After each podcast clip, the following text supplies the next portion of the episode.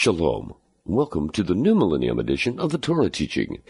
This audio program is produced by Lion and Lamb Ministries and is presented by Monte Judah. The portion that we have for this week in the Hebrew, coming from Deuteronomy chapter 7, it extends through chapter 11, verse 25, is called in the Hebrew Ekev. And Ekev is the Hebrew word that is found there where it says, in my New American Standard, it says, now it shall come about. And some translations say it will, shall be on the heel of. In fact, I think if you look in the JPS, it says on the heel of. Ekev could also be translated the simple word because. Um, I prefer on the heel of as opposed to the word because because quite simply the word because in this instruction sounds a little too reminiscent of when my mother used to give me instructions. You know, you know, the conversation between a little child and a mother. You know, the child comes in and says, well, why do I have to do this? And then the mother just simply says, because. Uh, that's never been quite a satisfactory answer for a kid. And if God were to just stand up and say, well, you should obey, and then you were to ask the question, well, why? And if he were to just say, well, because, uh, I doubt that you uh, would accept that as much of an explanation as to why we should obey the Lord. But the truth of the matter is, the nature of this particular portion is a little bit like that because it repeats several times for us. We should love the Lord, we should obey the Lord, and we should hold fast to the Lord. And part of here, part of this discussion is Moses uh, giving a foretaste and basically saying, you should do it because things, these good things will happen. But also, he goes into the reasons you should do it because you've already tried doing it your way and you fouled it up. And it didn't work.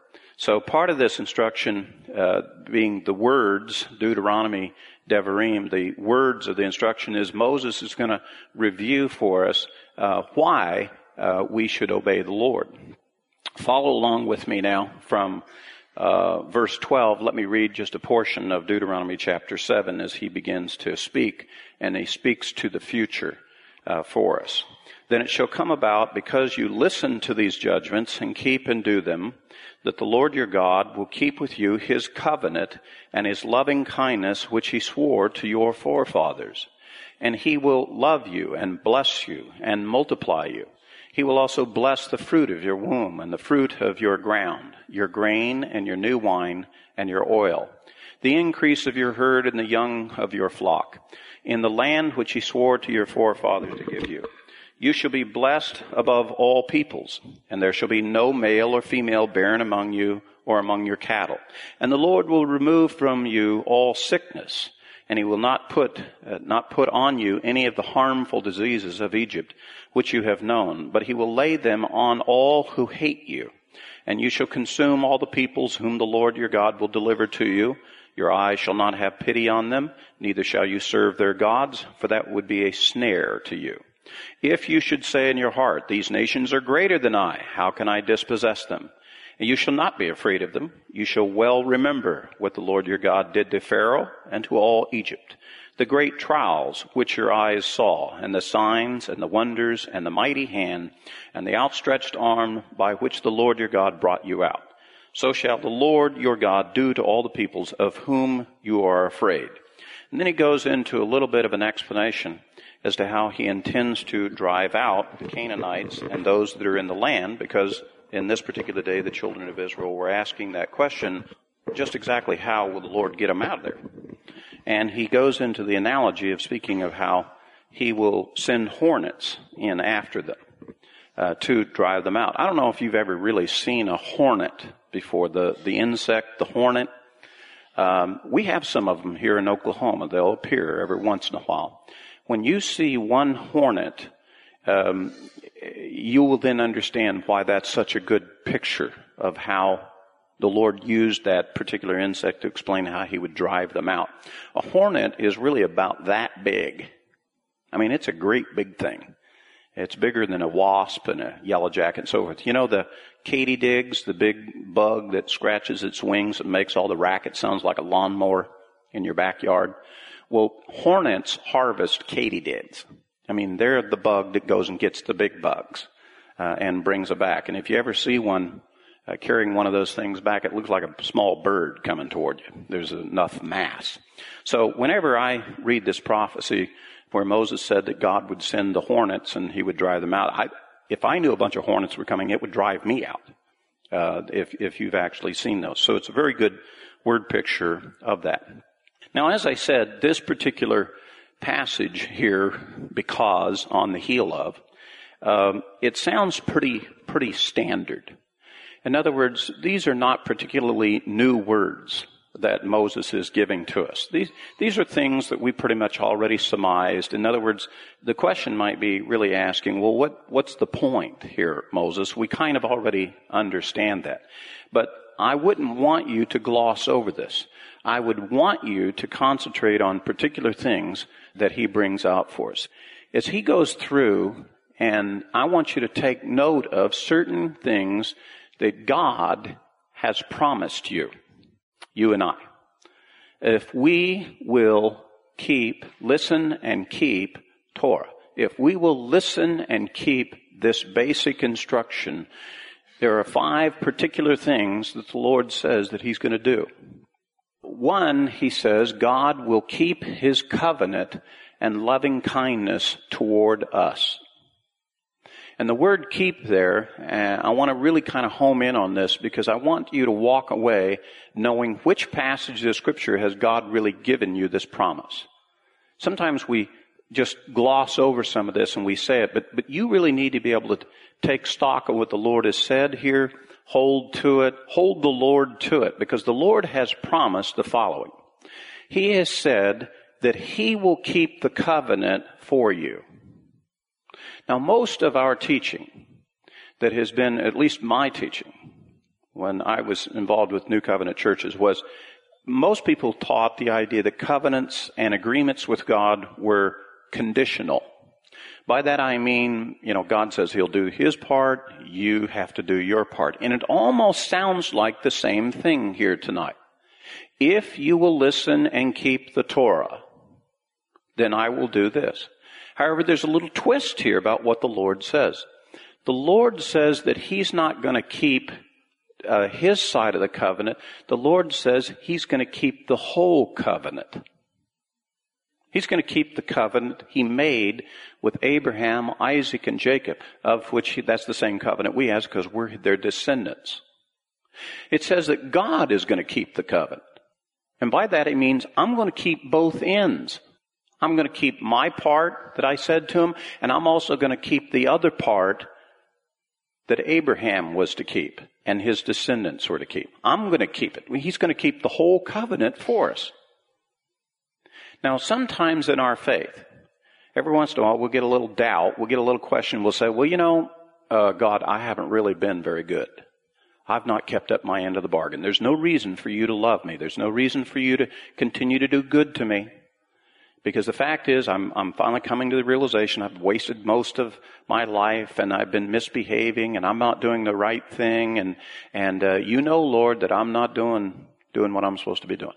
So maybe the covenant is conditional. Only this verse clearly says it's not. This verse says that what God is going to do is going to keep both ends of the covenant.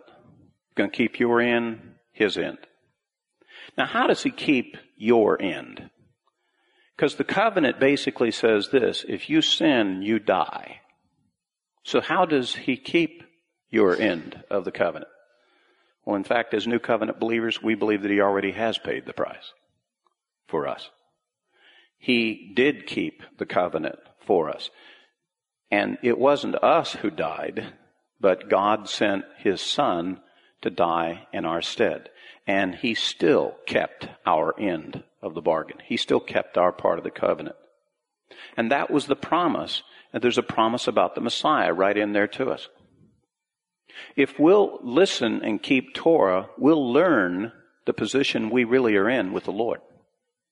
We will find out not only does He keep His end of the bargain, He kept our end of the bargain too.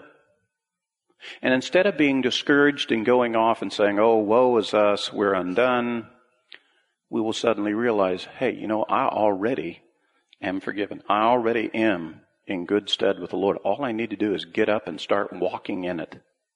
I'm already there with Him. He's already done it for me. And that's what it says, and loving kindness toward us. Uh, the ancient word for loving kindness that could be more translated in our more modern English would be either the word mercy or grace. Loving kindness is both mercy and grace. It says that He keeps the mercy for us. He keeps the grace for us. We don't lose it. He's the one who has them. He's the one who's keeping them for us. It's like, uh, it's like my son tonight. I had my keys and I don't like to bring my keys up and keep them in my pocket when I'm talking. If I do, uh, I sit up here and rattle my keys. So what I've done is I've given them to my son to hold them and keep them for me. I know they're safe. And God, in a sense, has taken and He's keeping for us His mercy and His grace for us. The one, the, the mercy and grace we need desperately that goes with this covenant. Therefore, we know it's under safe guarding and being kept by God for us. That provision of mercy and grace that we need. We've not lost it. This is the promise that God is giving to us. If we will listen and keep the Torah, He will keep both ends of the bargain with us. He will also keep the mercy and the grace for us. It'll be there ready for us. We don't have to have it and then lose it along the way. He's the keeper of those things for us. Then he goes in and he says a very positive statement to us. One of which is that we don't seldom see in scripture, but in this place. And it just simply says, God will love you. He will bless you. He will multiply you. You know, we ought to, we ought to really remember those words. And if it's a promise of God, God keeps His promises.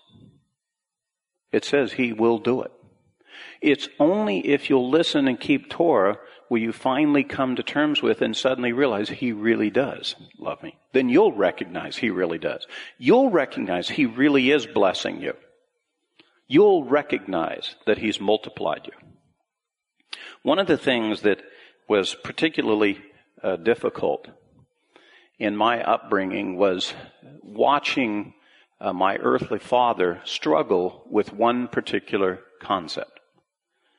And that was that he strove um, and worked very hard trying to be a success. I always share with people when I talk about my father, my earthly father, that sometimes he, uh, the, the very thing that he wanted to be successful in, he wasn't, but the thing that he really was successful in, he didn't realize. The fact of the matter is, he raised up four pretty good kids who went on to be very successful. That he was very successful in that. Only that wasn't what he was striving to try to do. And I think that sometimes spiritually, some of us, because we're not aware of what God's really doing with his, our life, the fact that he really did promise to love us and to bless us and to multiply us, in many ways we, we, st- we get it, but we don't recognize it. We don't see what God really has been doing for us. I think that if you get into Torah, if you listen, keep Torah, you'll begin to see it. You'll begin to realize how much God really does love you. You'll begin to see the blessings that God really has been giving you all along. And you'll see how God has been multiplying you, whether you realized it or not. That He really does keep His promises in that regard. Sometimes when I'm counseling with people, I have to sit down and say this overtly to them directly. You do know God does love you. Sometimes we have to be reminded. You know, it, things, the way things are going on, we, sometimes we get the idea that God forgot us. You know, God's real busy running the universe.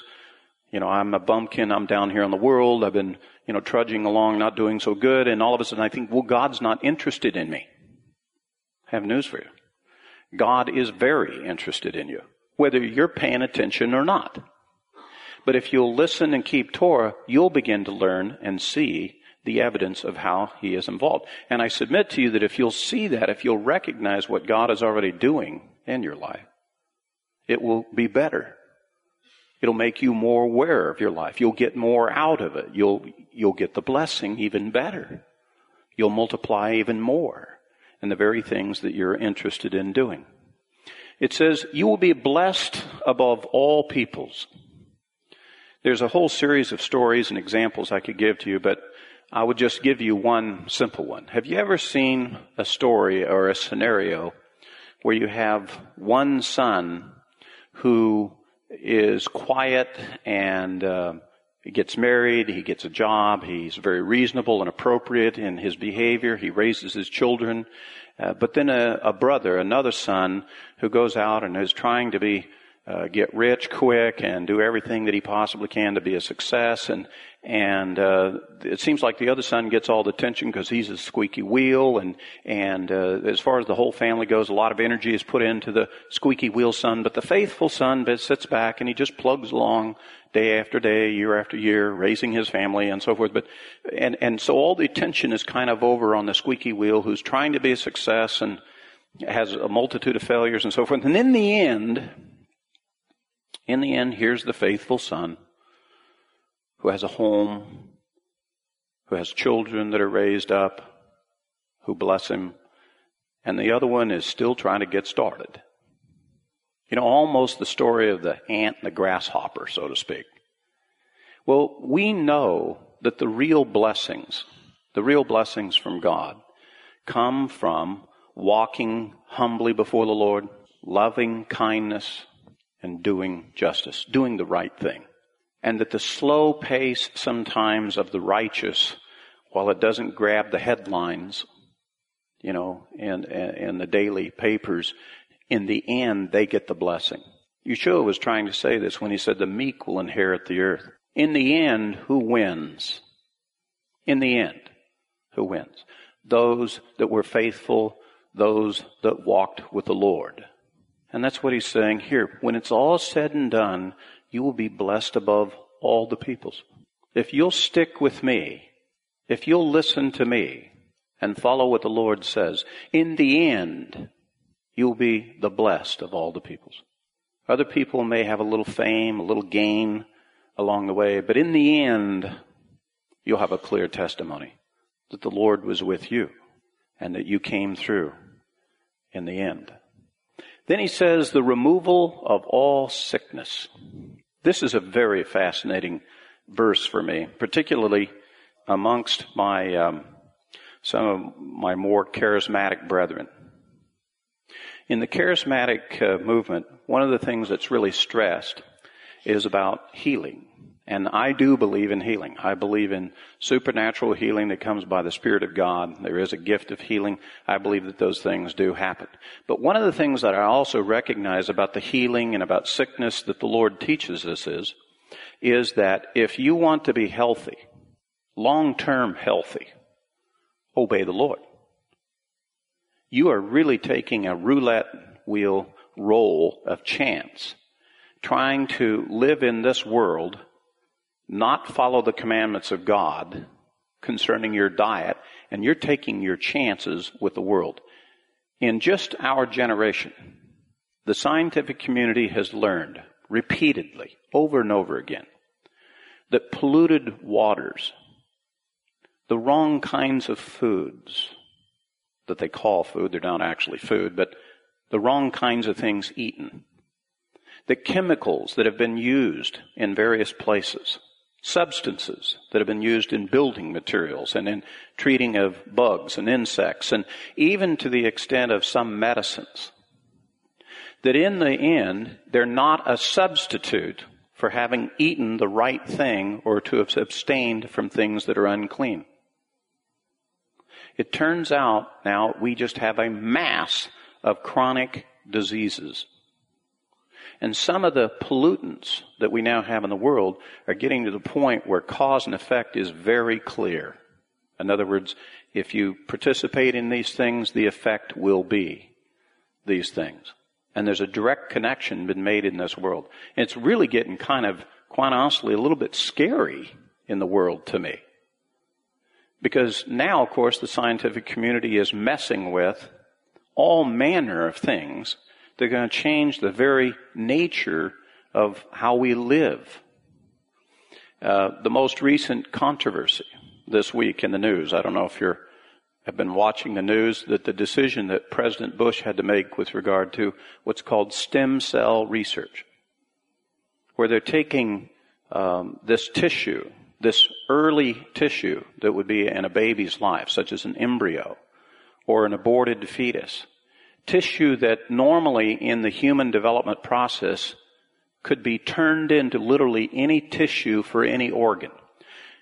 The scientific community wants to harvest those pieces of tissue that can be grown into literally any tissue, and they want to use it to inject into people who have an absence of tissue, such as a spinal cord, or a pancreas, or a heart, and inject them into you, and then those tissue will grow into whatever it is organ that you needed to have done. And they're trying to find a way to, to do that right along with, on the other hand, with it, they want to clone people.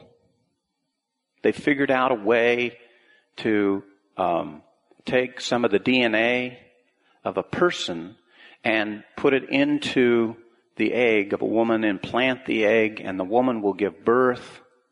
And the person who will come out at born is DNA matches the person they took the DNA from. So in effect, a baby would be born that is exactly the same person chemically and, and physically as the person that they got the blueprint from, so to speak.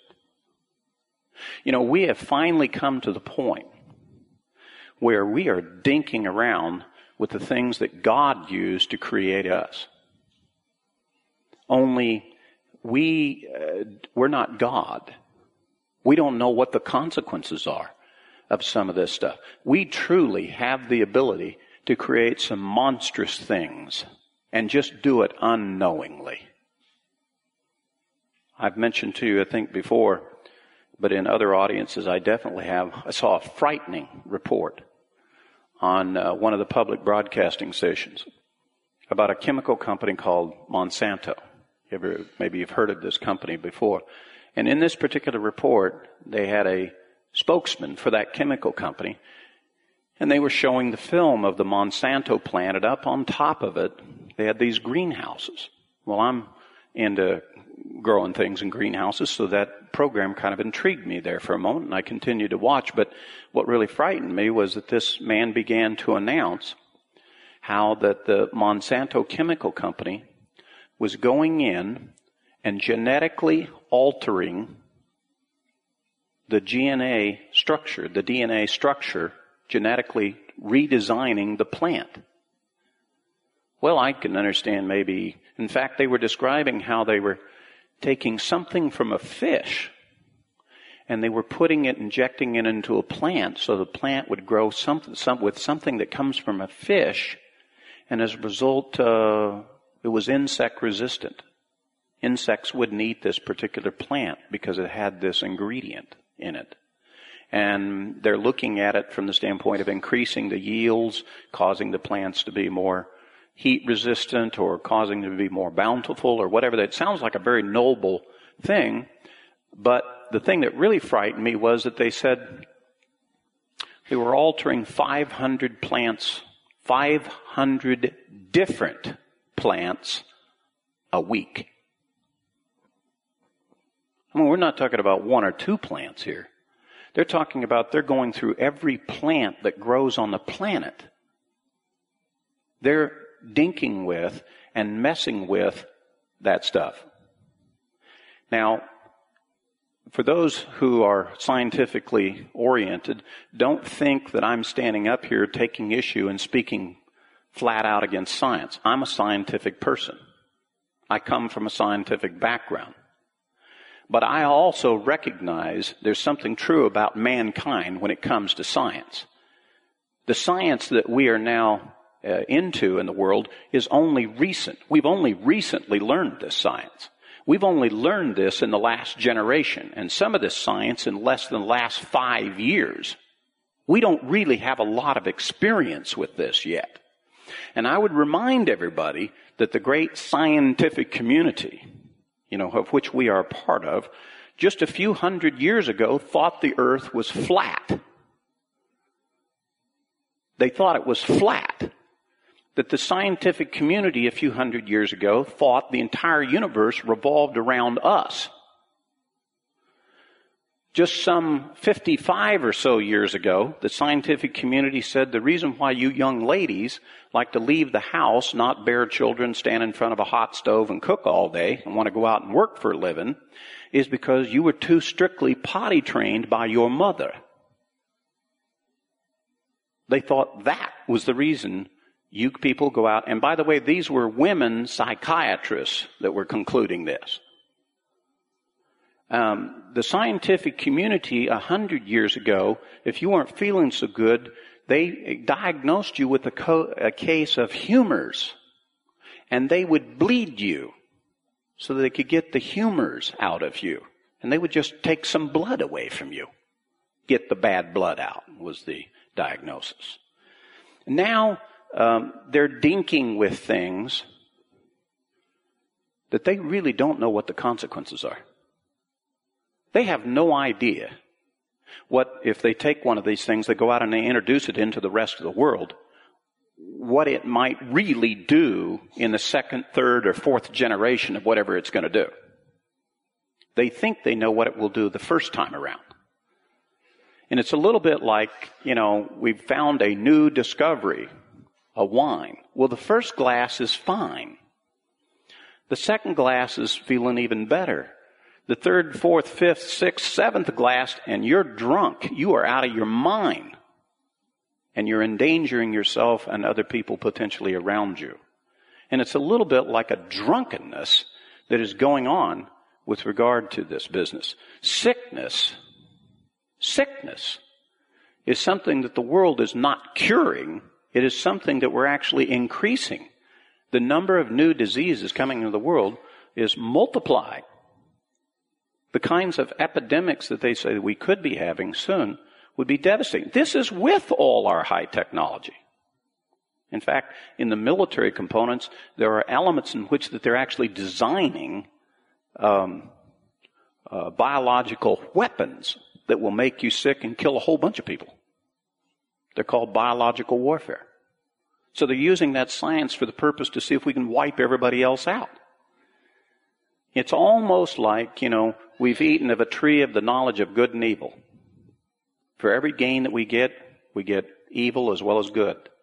Only how do you control the evil part? And listening to secular scientific community pledge to us, oh, we'll only do the good part, we won't do the bad part. I mean, if you believe that, well, I've got some great land down in Florida I want to sell you. Or I got a bridge in Brooklyn I'd like to talk to you about. I mean, if you really believe that. Not too long ago, I was hearing that the U.S. was absolutely going to take the last position. There would be no cloning of humans, except last week, they're going to do it just off the coast on a ship for 200 people. They're going to try to build 200 cloned humans. And just proud as can be announcing it. What kind of a world will we have then with that? In any case, the Lord says that He'll remove all sickness from us. You know what the Torah actually says about crossbreeding? It says you won't do it. Don't do it. Don't cross pollinate even plants. Don't get into animal husbandry and cause, you know, different species. You just let them do their natural thing. Let them do it the way I designed it. Don't, don't go messing with that stuff. Now, if the Torah tells us not to cross pollinate plants and tells us not to cross breed animals, what do you think he has to say about genetic engineering? This is not good. Because he tells us very clearly, if you keep these things, this is what will happen. The converse is true. If you disobey these things, instead of being free from all sickness, you will produce it more. You'll produce it even more.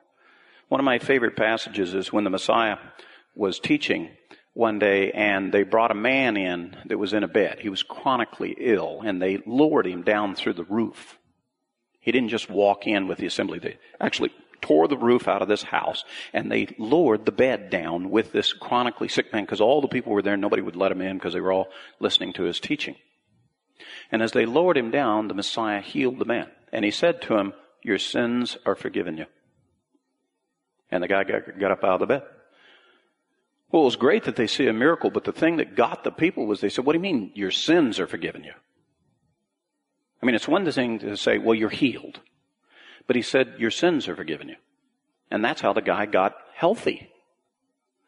And so they challenged him on that. He said, Well, what's the difference? He said, If I say your sins are forgiven you, or if I say you healed, isn't, isn't that what you wanted him to get up out of the bed? Only they were intrigued at how could there be sins involved? How could, how could he be forgiving sin? You know what I think his sin was that he had to be forgiven of? Probably been eating the wrong things all of his life. Probably not obeying the Lord and he contracted some kind of chronic disease. The opposite of this. And so to cure the man, what he had to do was forgive him of his sins. You know, to clear the slate, let him get back to normal, so to speak. My charismatic brethren are very interested in healing people, praise God. How about we live in a place where we don't have disease at all if we just follow the commandments of the Lord? Then you wouldn't have to heal anybody. It's a little bit like the expression some people are talking about in the church today. We need revival. You know, when we were at the Psalms 150 night, we had the gentleman come by who was talking about having revival. You know what revival means? It means you're dead to begin with. If you have to be revived, it means you're already dead. Then you get revived. And if the church is going around saying, boy, we need revival, then the church is testifying against itself and saying, we're dead. Are we? Are we dead? Or is it maybe we just don't recognize that we're alive? And we just, we, we keep having all kinds of trouble and trauma. We're not getting the blessing. We have sickness. We have other problems. Maybe, maybe that's what's really wrong with us. Because we just won't listen and we won't keep God's instruction. We keep trying to do it our own way and it won't work. So we think we need to be revived. Well, in some cases, I think some brethren do need to be revived. But the bottom line is, it, the, the, the, what we should be getting back to is this. I mean, we want the Lord to keep His covenant and show us grace and mercy. We want God to love us, bless us, multiply us, and we want to be blessed of all the peoples. Sounds like we're in a full gospel, charismatic, Pentecostal, fundamentalist assembly right now. And yes, oh yes, we want to have all sickness removed from us. Praise God, that's what they preach and so forth. Look at the first line though. If we'll listen and keep Torah. Ooh. Well, that's the part we don't want to do. I mean, we want all those things, but we don't want to do that other part. We don't want to receive that other instruction. But it's very clear the promise is in here for us to have. It's very clear that it's been planned for us. Finally, deliverance from our enemies. Now, the deliverance from our enemies doesn't mean that, doesn't mean that enemies may not come into your life and approach you. What this is talking about is that God will get up from your house and go fight your enemies. He'll go take care of your enemies. Because if you don't have God there to go take care of your enemies, then you're going to have to face it. And a lot of people are having to face their own enemies. And some of their enemies aren't necessarily people who come with arms against them. Sometimes they're spiritual. In fact, they're spirits that come to fight. Who better than to have the Lord go and fight some of these spirits that are coming against you? Who better than Him? I mean, are you equipped to go fight spirits and spiritual things that are coming against you? How about if somebody pronounces a curse against you? What do you have in your weapons arsenal to take care of that? Stand up defiantly and say, oh, won't have any effect on me. Or to ignore it and have the curse just chase you down. No, you want God who's on duty, paying attention to you, who's promised to deliver you from all your enemies. That's what you really want. You want to be able to call upon the Lord and say, Lord, uh, the enemy comes against me. Remember, you said the battle is yours. Oh, go get him. Deliver me from my enemies. One of the things that we have taught in preparation, And one of the things that I will emphasize again, should the day come that we are faced in the great tribulation and we have to get up and we have to leave our homes and we have to go out into the camp of our brethren, the one thing that the Torah commands all of the men, it's a Torah commandment, that the men shall all bring a shovel for their family. A shovel. This is the first line of defense for the camp, the scripture says. A shovel, so that you'll keep the camp clean, so that you'll dig a latrine out away from the camp. Why? Because the scripture says that you and I have the Lord walking in the camp with us amongst us. Because we're the people of God, it says God goes out and joins us in the camp. That when we go out to seek refuge in the Lord, that when we join together, the Lord walks through the camp with us. He walks in between the tents and the huts and the booths and the trailers and so. He walks the campground, it says. And the scripture says that if he sees some indiscreet thing, some uncleanliness there in the camp, that he won't be hanging around the camp. And the reason you want him hanging around the camp is because the scripture says very clearly, so that when your enemy approaches the camp, that the Lord will get up from your camp and he will go out to face the enemy and he will take on the enemy. But if you have an indiscreet camp, that you've not kept it clean, then the Lord won't be in that camp. He will have been separate from the camp. And when your enemies come, it'll just be you and them. So the first line of defense, the first line of defense is use God's rules about how you live together with one another. And in fact, you could summarize the whole Torah that way. The Torah is a set of instructions of how like-minded brethren should live together in a community of faith. How we should behave with one another. How we should regard what is clean and unclean, what is proper, what is not proper, amongst a community of believers. You know what the New Testament really teaches us as compared to the Torah? It really teaches us how to live with ourselves. I mean, the Lord really came to tell us how to deal with us, our hearts, our souls, our, our, our inner person, how to be at peace in here. But Torah really tells us how to be at peace with one another as a community. Now, we all know that we have the Lord with us in our hearts to encourage us and give us the peace that we need inside. But I'd like to have the Lord present in the camp with the rest of you too.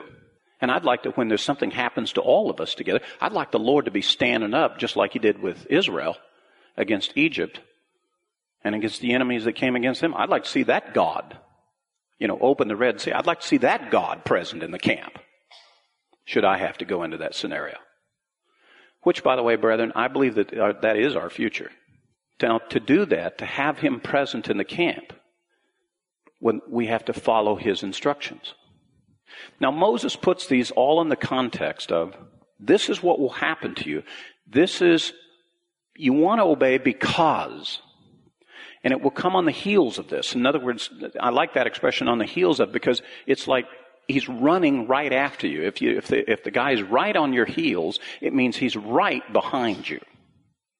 And these things are right behind the person who will listen and keep Torah. They're right there. And you don't have to turn around and search very hard to find these things if you're listening and keeping Torah. And so Moses reviews them for us again. It's not new information. It's been taught in many other places, but, but he's reminding us again by the way of words in the book of Devarim. This is what it's all about. This is what we're doing. Moses now begins to summarize and he says, well, what is this whole process that we've been in? And this is a great message to me for the people that were in the wilderness, but I think it also is a great explanation for all of us for our lifetime. Maybe you've heard me make this expression before. If you're going to be anybody in the Lord, if you're going to be anybody in the Lord, you're going to have to go to the wilderness. I mean, you can look back in the scripture and you find that to be true. Anybody that is anybody in the Lord that's written for us in the scripture spends some time in the wilderness. Yeshua, before he began his ministry, he was in the wilderness. Children of Israel, they were in the wilderness. David, he had to go to the wilderness, hide in the wilderness from Saul. Everybody spends some time in the wilderness, in a lonely place. Not a well populated place, not a real comfortable place. And I would imagine that if you look back in your life, there's been moments and times in your life that you said, you know, I was in the wilderness there. And what God was doing to me is the same thing that he was doing to the children of Israel. Moses recounts for us what he says here. Let me read from Deuteronomy 8, uh, the first three verses. All the commandments that I am commanding you today, you should be careful to do, that you may live and multiply, and go in and possess the land which the Lord swore to give to your forefathers. And you should remember all the way which the Lord your God has led you in the wilderness these forty years, that he might humble you, testing you, to know what was in your heart, whether you would keep his commandments or not. And he humbled you, and he let you be hungry, and he fed you with manna, which you did not know, nor did your fathers know, that he might make you understand that man does not live by bread alone, but man lives by everything that proceeds out of the mouth of the Lord. When you go into the wilderness of the Lord, you go in to be humbled, to be tested, to find out what's really in your heart. That's what the wilderness experience is about. It's not particularly pleasant or enjoyable.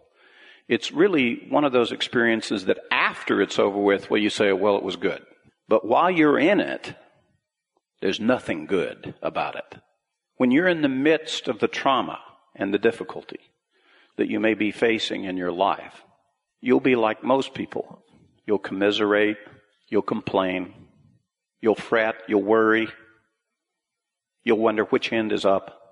And the reason I want to encourage you with this passage because there's one thing that will help every person get through the wilderness, particularly in those situations, is if you can just get a little inkling of understanding why. What's the purpose of this? And if you can see the purpose for you going through this, the, the reason you're having the difficulty, the, the reason this trauma is happening to you is that God is really intending to do something good to you. It lightens the load and it helps you to get through it. And generally speaking, this has certainly been my testimony. About the time that I suddenly realized why and what it is that God is trying to teach me, you're out of it. You're out of the wilderness. You've crossed over. You're into a place of refreshment and good. Because you've learned the lesson. You've endured it. I'll never forget one particular morning, many, many years ago, in which that the Lord had put me through a whole series of trials and times. And for those of you who may have heard this before in the past, I apologize, but allow me to share my testimony a bit more with those who haven't. There was a time in my life in which that there was no question in my mind that the Lord put me in a state of depression. In fact, I even know the day it started. I was having a conversation with the Lord. I remember emphatically looking down of my window and, and looking down into where the light was streaming through the shadows, and there was shadows and bright light of a morning light, and looking down through some eucalyptus trees and, and, and hearing the voice of the Lord say something to me like, Monte, I'm going to do something different now. And suddenly sensing at that moment that some dramatic things were going to change. And, and they did, literally that day. And none of them were good. None were good. In the course of the events that followed, not only did I go into emotional depression, things just nothing worked right. I mean, nothing went right. Even happy things weren't happy. On top of that, I was crippled. Had a leg, had a knee that went out. I was crippled for a year. Couldn't walk for a year. Couldn't straighten my leg. Couldn't put pressure on the leg. Hurt. Couldn't walk. Depressed. Other difficulties, other, other, other things. This went on for quite a while. Matter of fact, it went on for a long time. And the whole time that it was going on, it was like I was, it, this is unreal. This, this isn't right. Uh, it, it, it doesn't make sense. I had this sense of that God was doing something, but it was like, okay, well, God do, do whatever it is you're doing, but I, I don't understand it necessarily. And it just was getting harder and harder and more and more difficult. In fact, it came down to the moment when I would wake up in the morning and I had slept all night, I would wake up in the morning and I mean everything hurt. I mean everything hurt. It was like I was exhausted. It was like there was, had been no sleep. I know I had slept, but it was like I was completely drained of any strength. In fact, the way I would get out of bed, I developed this routine. I would kind of rock myself ever so gently and allow my legs to get off the edge of the bed. And then I would time it so that the gravity pulling my legs down would raise up. I would kind of rock up into a sitting position. That's how I would get out of bed. Only I didn't actually get out of bed. I would have to sit there for several more minutes just to get the strength to stand.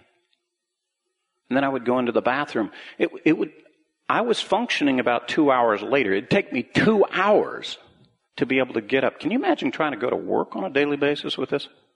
It was hard. It was miserable. I was very unhappy. I didn't like it.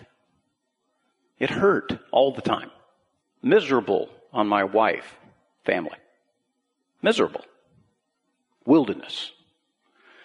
You know what the definition of a wilderness experience is? What a wilderness, a real wilderness is? It's when you can take a whole bucket of water and immediately drop it, turn it upside down on the ground, and if you can't, immediately the ground sucks the water up when you cannot go down and capture enough water on the surface of the ground to even get a sip. I mean, if the ground is that barren where you pour a bucket of water out and the water just goes and you can't even get enough off the ground to get a sip, that's the wilderness. Because the wilderness just sucks the life out of you. I mean, it just drains you. This one particular morning, as my feet came off the bed and I rocked into a sitting position and it hurt, I remember I cried out, spiritually cried out to the Lord. And I said, Lord, what? What is the, what is the purpose of this? What is the task? Let's learn it. I'm tired of this lesson. Let, I'm over enough already. And the Lord had another one of those conversations with me just like before. I mean, his voice was as clear as could be to my spirit. And he spoke to me, but he wasn't very empathetic. I mean, I would have thought he'd been real nice to me, but he was kind of nice to me, but he wasn't, you know, the, the tone of his words didn't seem so nice because he said this to me. He said, Oh, Monte, if you weary with the footman, what will you do with the horseman? And in that instant, I suddenly realized why all this had been going on. He was training me and teaching me so I would know how you brethren will feel in the Great Tribulation. How the Great Tribulation will just suck the life out of you. It'll exhaust you. It'll oppress you. It'll discourage you you will just have the hope drained from you by bucketfuls. Everything will hurt. Nothing will be comfortable. Everything will be a struggle. There'll be no pleasure whatsoever. And he said, what you've been going through here, crippled, depressed, hurting, that's like running against a footman. Wait till you see the guys on horses coming. Wait till you have to keep up with them. And the Lord showed me there was a great purpose. You know what happened to me? It's my clear testimony. I literally got the strength to stand for that moment. And my depression of all those years was gone that day. The Lord healed my leg. I had the necessary surgery on it. My leg works better now than it ever did. All of it was a lesson. All of it was a wilderness experience that He might humble me that he might test me, that he might find out what's really down in my heart. Will I really cry out? Will I really turn to the Lord? Or will I just commiserate myself into nothing?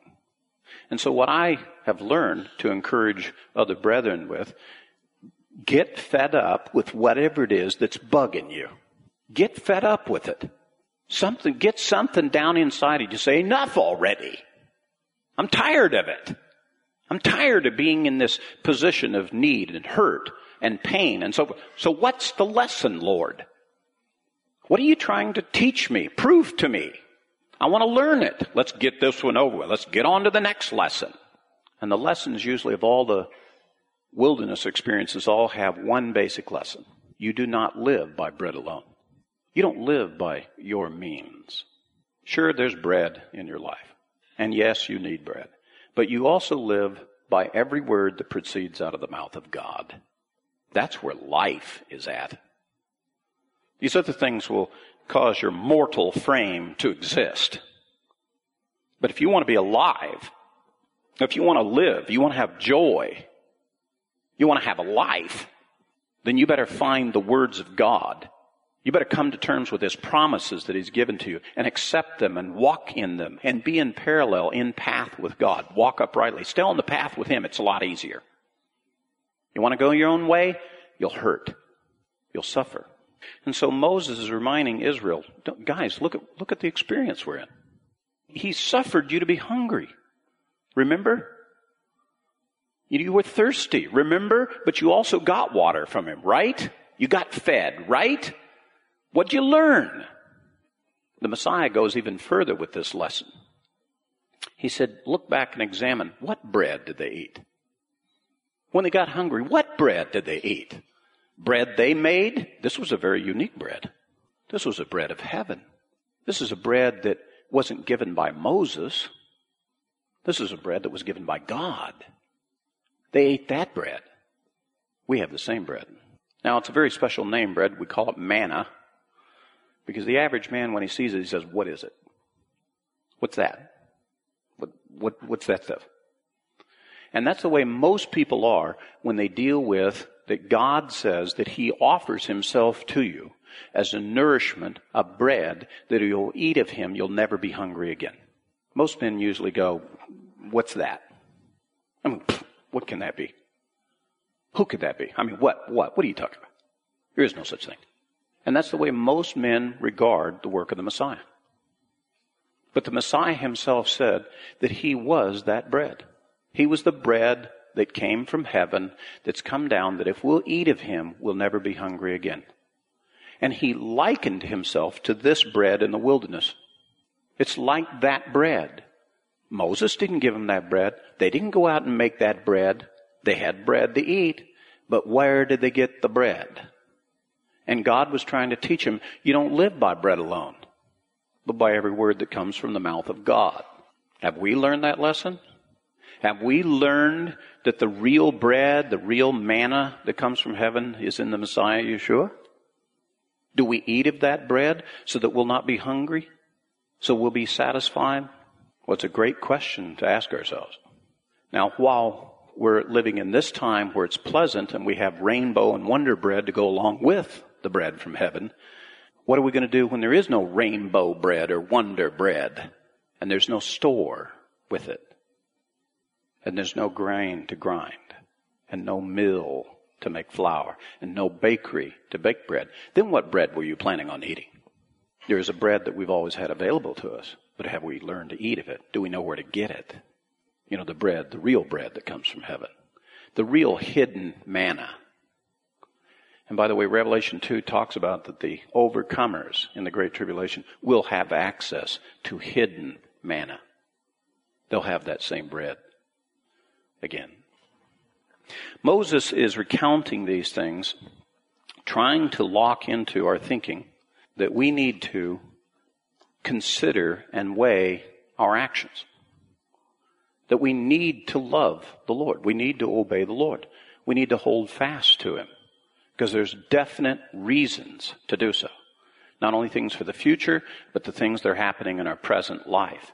And then he reverts back to things of the past. We've gone from the future to the present to the past. And he reviews a little of Israel's past. Let's move to the next slide, please. And what he forms for us is what we call a rebuke about self-righteousness. In chapter 9, he begins with the words, Hear, O Israel. Well, that's a great passage because just last week we heard that Hear, O Israel is Shema, is, is, a, is a great instruction that's being given to us. It's, we're supposed to be witnesses of God as a result of saying Shema Yisrael. And again, he says, Shema Yisrael. Hear, O Israel. Look at verse 4 of chapter 9. Do not say in your heart, when the Lord your God has driven them out, the enemies before you, because of my righteousness, the Lord has brought me to possess this land. You know what? We have a lot of brethren today who are at the point in their spiritual life, and I'm not suggesting they're of this assembly, but brethren that are in our, that, that we are in fellowship with as a whole. And some people think that in their spiritual walk, we've got God figured out. We've got, you know, got him in a nice little box one day a week. We, and we appeal to him whenever we have to go to a courtroom or whenever we have to go to uh, the hospital. We open the box up. We ask for God's help. He comes and help. Well, or, or if we'd like to have a little financial prosperity, we'll, you know, tap that box every once in a while and we'll get some of God's help for that. In the meantime, we'll basically take care of ourselves and we pretty much attain. And if anybody comes and asks us if we're good people, we'll say, yes, we're good people. And we'll compare ourselves against other brethren by saying, see, see, see me, I'm, I'm a good guy. The other guy's over there. See those poor, those are bad guys. They're not so good. I'm the righteous, they're the unrighteous. And this is a rebuke from Moses against Israel. Because we have a new generation. At the time that Deuteronomy is written, the second generation, the one that was born in the wilderness, the one that was less than 20 years old when they left Egypt. This is a new group. And to a certain extent, they think they've learned some of the lessons of the past. They think they've done better than the previous generation and their parents did. They're not going to reject the land of Israel. They're planning on going in. The previous generation rejected. And they're not like the other generation, you know, in the things that they did. However, Moses recounts some of this and holds it to their account. Kind of, kind of interesting the way he does this. So he starts off and he says, Do not say in your heart, because of my righteousness, the Lord has brought me in to possess the land. He says, That's not the reason you're getting the land. You're not getting the land because of any righteousness you have. The fact of the matter is, he says, the reason why you're going to get the land is because God is driving the wickedness out of the land. The reason why he's going to take the enemies away is because God is a judge and they are wicked, and God is going to judge that wickedness. You know, when the Messiah returns, brethren, he's not returning to us because of our righteousness. The scripture is very clear. The reason why God is going to be returning is because he's fed up with the wickedness of the world, and he is going to wipe them out. I mean, he's already done this once before. He did it with the world back in the flood. So this is not a new thing for God to do. So what is our status? I mean, you know, how is it that we get delivered? Well, what we should recognize, it's not because of our righteousness. It's because God is being gracious and God's being merciful. The fact of the matter is, there's not a human being alive that doesn't re- deserve the full end time judgment of God, including the day of the Lord. There's not a city in this world that doesn't deserve it. Not a community, not a nation, Every one of them deserve the judgment that is being spoken of that will come at the end. So how is it that you and I get to go to the kingdom? Well, we're like Israel. Israel got to go to the kingdom. They got to go into the promised land, not by their righteousness. And he goes on to explain, he says, really, let's, let's take stock of who we really are. Let's, let's take a stock of who Israel really is. For example, he says, really the truth is you're a stubborn people. You're stubborn, stiff-necked you won't do anything good until it's the absolute last thing that can be done. And then after you do it, you'll want full credit for it. You know, sometimes we do righteous deeds because we didn't have any other choices. We just accidentally stumbled into righteousness. You know, we, we had to pick it up because it was in our path and it turned out it helped somebody. You know, we're, sometimes that's the way we are. And we, we try to lay claim to that as some kind of righteousness. It's not. Our deeds are not righteous. And then he goes on to describe just certain things in Israel's history. Read with me now as I read from chapter 9, beginning at about, uh, it actually begins in, in verse 7 through 17, but I just want to select a couple of verses here. He says, verse 7, Remember, do not forget how you provoked the Lord your God to wrath in the wilderness from the day that you left the land of Egypt until you arrived at this place. You have been rebellious against the Lord. In other words, Moses is basically saying to Israel, Name me a day since we left Egypt. You know, 40 years ago.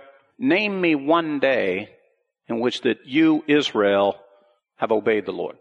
How about the day you know, that you were standing at the base of uh, Mount Sinai. You know, after you'd heard the Ten Commandments God had spoken, after you'd dispatched me up the mountain to get the word and the instruction, you remember the day you made the golden calf. You couldn't make it 40 days. You couldn't wait 40 days after you'd heard the voice of God, after the fire is still burning on the mountain, still rumbling away, and you know I'm up there getting the instruction, whom you sent me up there to get. You couldn't make it 40 days before you made an idol. Before Aaron actually participated with you and made it for you. So going way back, you know, this is the people you are. Stubborn. Then he goes down and he says in verse 21 that what he did was he took that that sinful thing, the calf, he says, and I took your sinful thing, the calf which you had made, burned it with fire, crushed it, grinding into very small until it was fine as dust. I threw its dust into the brook that came down to the mountain. You know, they actually drank the thing. Moses took the golden calf, crushed it, burned it with fire, turned it into gold flake and dust, and threw it into the water, the brook that was coming out of the rock that they were all drinking from, threw it into that, and the people drank it. Man, you would think that would be the final thing. I mean, you know, the, the, the realization that we'd sinned against the Lord, we made the calf, and we even, as our judgment, we had to drink the thing. You would think that would be it. I mean, you know, surely this is be a people who would obey the Lord. No, not true. Not in the case of Israel. Verse 22, he goes on to say, Again at Taberah and at Massah and at Kibroth Hattaavah you provoked the wrath. And when the Lord sent you from Kadesh Barnea, saying, Go up and possess the land which I have given you, then you rebelled against the command of the Lord your God. You neither believed him nor listened to his voice. Let me review for you real quickly these other places are listed. Let's just review real quick. He said, You were at Taberah. You know what we did in Taberah? You know, if you go back in the scriptures, it will tell you back there. It says that's when we complained about the manna. You know, the manna that we were eating every day that God, we said that it didn't taste very good. We, we said it was dull. It was bland. There were several different ways it could be fixed, but we didn't like any of them. And even though it was food, and we were out in the wilderness and there is no other food, we said we don't like the bread of heaven. We don't like the taste of that. That's tantamount to saying that you're not impressed with the Messiah. That's tantamount to saying, well, I understand the concept of the Messiah, but, you know, who needs the Messiah? That's pretty provoking of the Lord. And he listens Massah. Massah was the place where they complained about no water. That was the place where Moses went up and he should have spoken to the rock, but he struck the rock and there was a big rebellion amongst all the people and, and the water and everybody got in trouble there. The people got in trouble. Moses got in trouble because they said, we want water and we're not content with waiting on the Lord. And then at Kibroth Hattaavah, which was the place right after they left the mountain, the first place they camped at after they left Mount Sinai. When they thought they had had God all figured out, all the people came in and they said, we want meat. We want meat. And we got God figured out. God's supposed to provide for us and so forth. Well, we got bread, we got water, we got the tabernacle, His presence is with, we want meat. Now, mind you, when they went in and complained about that, there were flocks standing at their feet. But we want what we can get from God. We don't want to use our own. They were on the shores of the Red Sea. They could have ordered, uh, set up fishing parties. They were just lusting they had provision for them. They could have done certain things for themselves if they really wanted it, but they had thought they'd figured God out. We don't want to go and do the reasonable and the right thing. We want God to give it to us. And we want meat, and He has to give us what we want. So God gave them meat, all right. A whole bunch of quail. And at the moment that it touched their teeth, they died. And it's called the graves of the lust. The graves of the lustful. That's what Kibroth Hattaavah means the graves of the greedy. And they actually named a place where they had to bury a whole bunch of Israelites. He said, Remember that?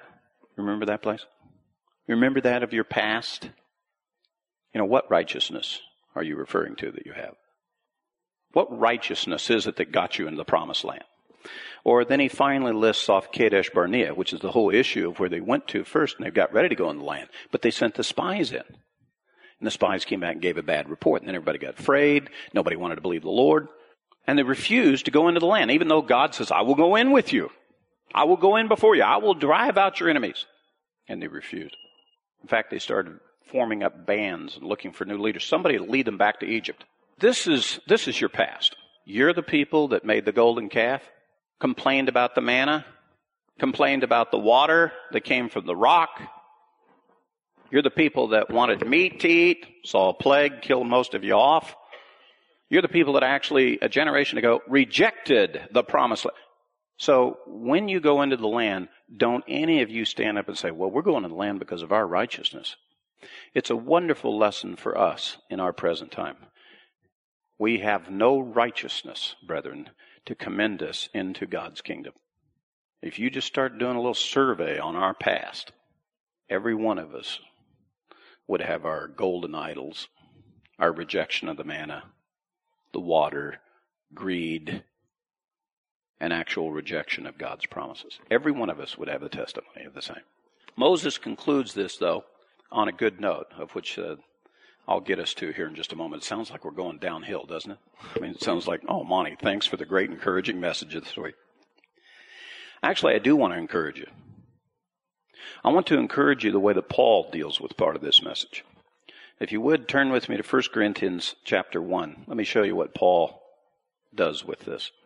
In 1 Corinthians in chapter 1, beginning at verse 26, let me read there for you a bit. For consider your calling, brethren, that there were not many wise according to the flesh, not many mighty, not many noble, but God has chosen the foolish things of the world to shame the wise. God has chosen the weak things of the world to shame the things which are strong. And the base things of the world and the despised, God has chosen. The things that are not, that he might nullify the things that are. That no man should boast before God.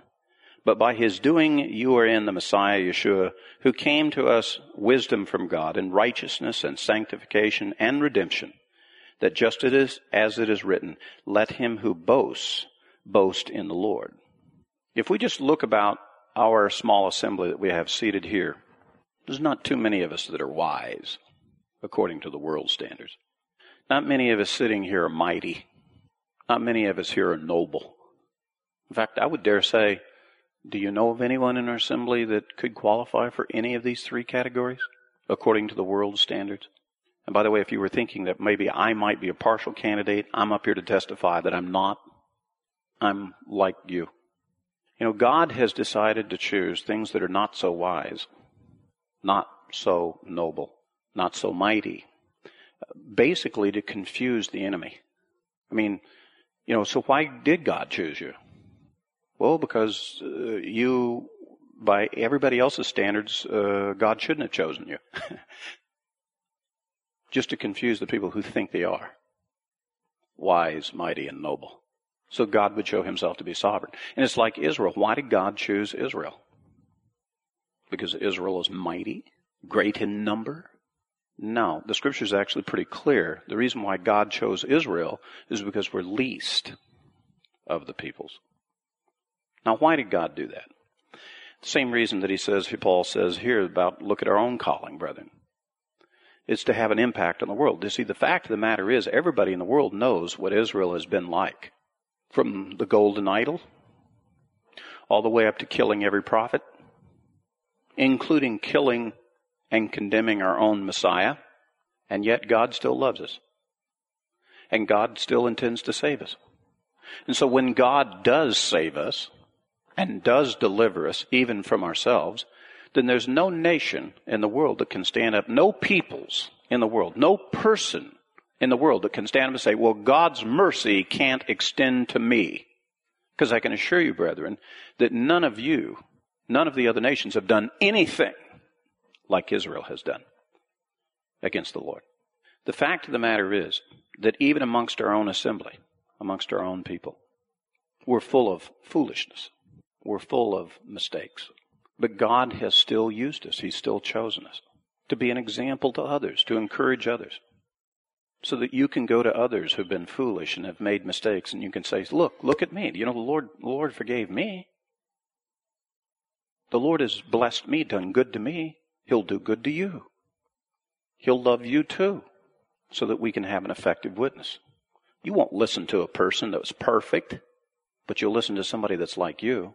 And so that's the reason why God has chosen us, so that we might be used of Him to reach out to other people the Lord gave me a vision about my life, and I think it's one that's applicable to all of us. The fact of the matter is, if you take your life and you take the weight of it as compared to what's going on in the world, your life, my life, is about the equivalent of a pebble, like a piece of sand. You can go out on the beach and find a whole bunch of us. You can go out into a rock pile and find a whole bunch of. I don't, I don't even qualify as a rock or a piece of a rock. I, I'm I'm way down at the smaller level. You know, my life as compared to everybody else's life that's ever been. Your life as compared to everybody. You're a pebble. I'm a pebble. And when I began my ministry, one of the things that I confessed to the Lord when I began to serve Him was I said, God, my life is like a pebble and I live in a sea, a sea of ideas and communication. And if I were to put the whole weight of my life, I wouldn't amount to more than a pebble splash in the sea of ideas. You ain't going to make much of a splash with your life. But you know what's interesting about a pebble splash? A pebble splash has carries a wake with it there's a ripple. And that ripple continues to make its way out from you and keeps going and keeps going and keeps going. And you know what? God can turn that wake into a tidal wave when it arrives somewhere else. And that has certainly been my discovery about my life. As a result of the little pebble splash of my life, there are other people in the world that have been affected. That wasn't me. I was just the pebble splash. But God was able to take the little wake, the little ripple from my life, and He was able to do something with somebody else. He, he changed their life. And God is able to do the same thing with your life. The actual splash of your life is not much. But what your life will be in consequence as it's added in with others and other things that God is doing with it, He can do much. It's amazing for me to go to various cities and communities when I have the opportunity to go and speak in other places and meet people. People come to me. I've never met these people before.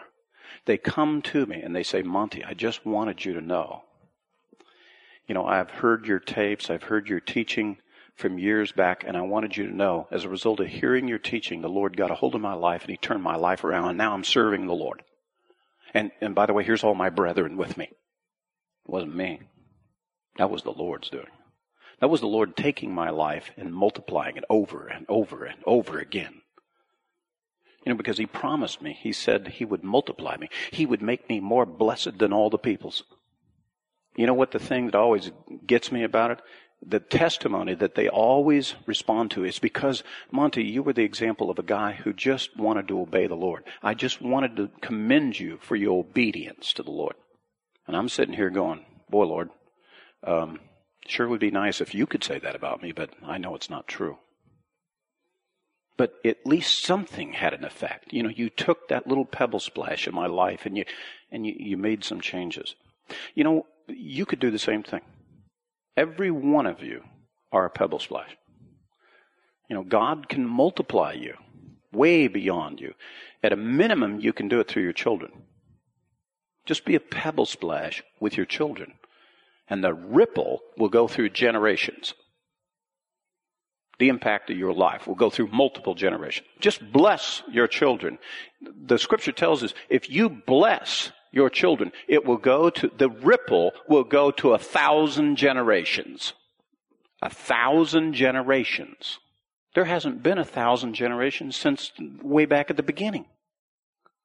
But it says that's how powerful, you know, God can make your life to be. If you just make a pebble splash, you know, for Him. For more information about Lion and Lamb Ministries, call our office at 405 447 4429. Our address is Post Office Box 720 968 Norman, Oklahoma 73070. Our web address is www.lionlamb.net. Thank you.